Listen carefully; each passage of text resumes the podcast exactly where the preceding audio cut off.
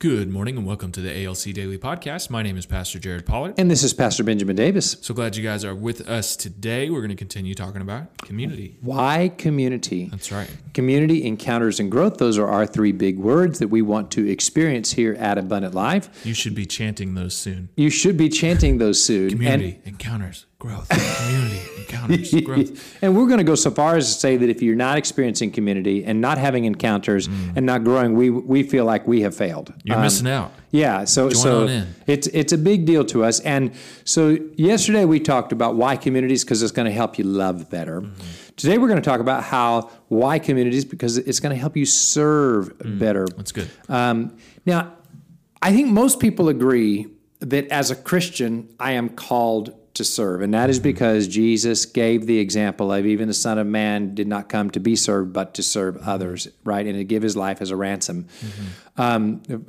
uh, for many. So, so it's in your DNA when you receive Jesus and make him Lord mm.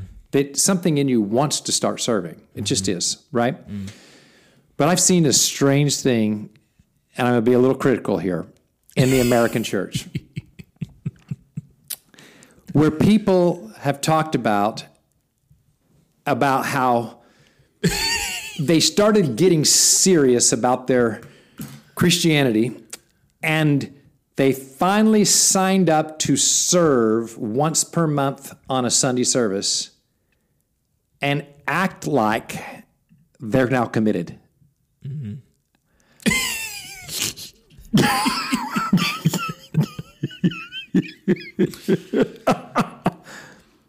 For all comments and complaints, you can call Pastor Ben at 417. And I won't finish the number. It, it's just so not biblical and so not It's true. Jesus. It's and, and hon- honestly, shame on the church Yeah, that has allowed true. this to happen. Yeah. Shame on the church that has allowed um, this mindset to develop that if we could get you to serve once per month in a Sunday service, you're a committed Christian. Hmm. That is so unbiblical. And it has unbiblical fruit attached to it and, and results attached to it. Uh, let me read the scripture, then then kind of come at. Uh, I got a little confrontational here, uh, didn't I? I'm raising my eyebrows. You guys can't, ra- he's you ra- guys can't see he's that. raising his eyebrows in front of the microphone. Let's look at John 13, 4. And after Jesus rose from supper, he laid aside his garments and taking a towel, tied it around his waist. Then he poured water into a basin and began to wash his disciples' feet and to wipe them with a towel that was wrapped around him. Okay, so Jesus is giving the model of serving to them. Matter of fact, he said, You've seen me do this, now you do, go and, and do likewise. And so I want to kind of now the, the context of this is Palm Sunday. He came in on the triumphal entry. The crowds are roaring, singing, Hosanna, the king is here, Hosanna to the king, Jehovah saves, all of these wonderful things. Mm-hmm.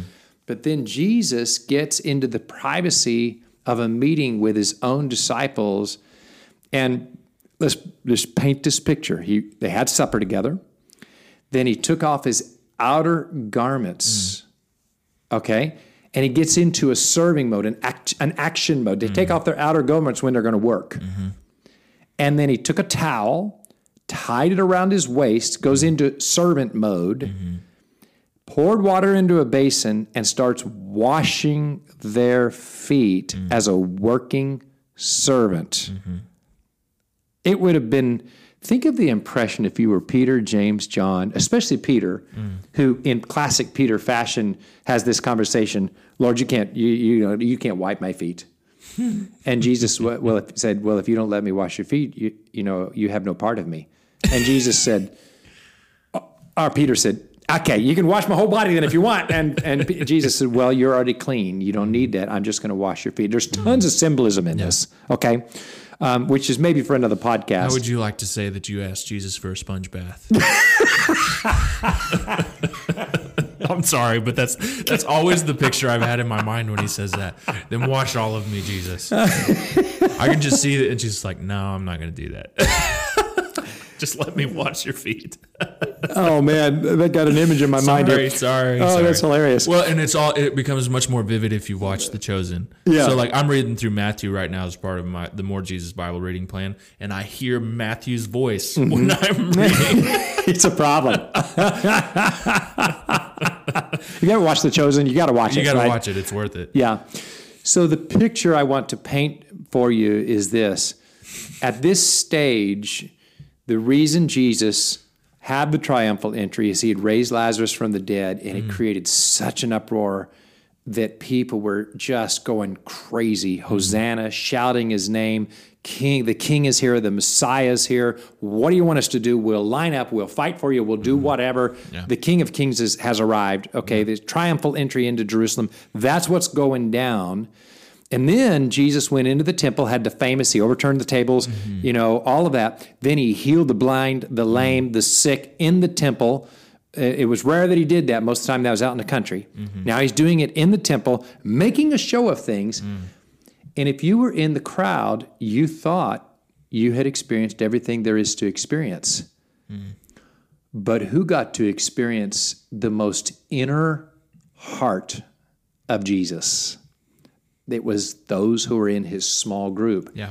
And that's where he took off his outer garments and washed their feet. Yeah. So much more intimate than the healing of the crowds, the healing of the mm-hmm. blind, the lame. That's powerful. The coming in on the colt. Mm-hmm. But now we're into those 12 disciples were deeply impacted in a way even that the blind were not impacted. Mm. See?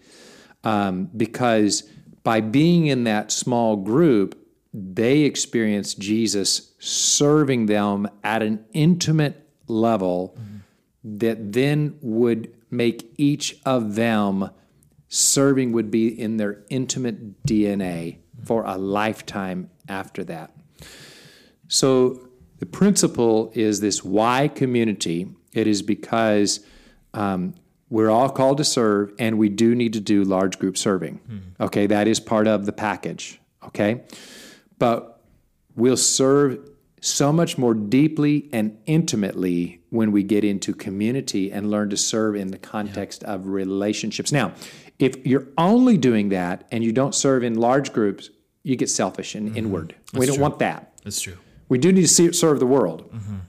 But if you're only serving the world, mm. you're getting used, but you're not growing personally. And we see this, by the way.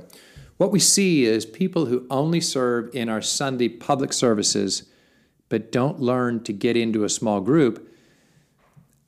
They're getting used, Yeah.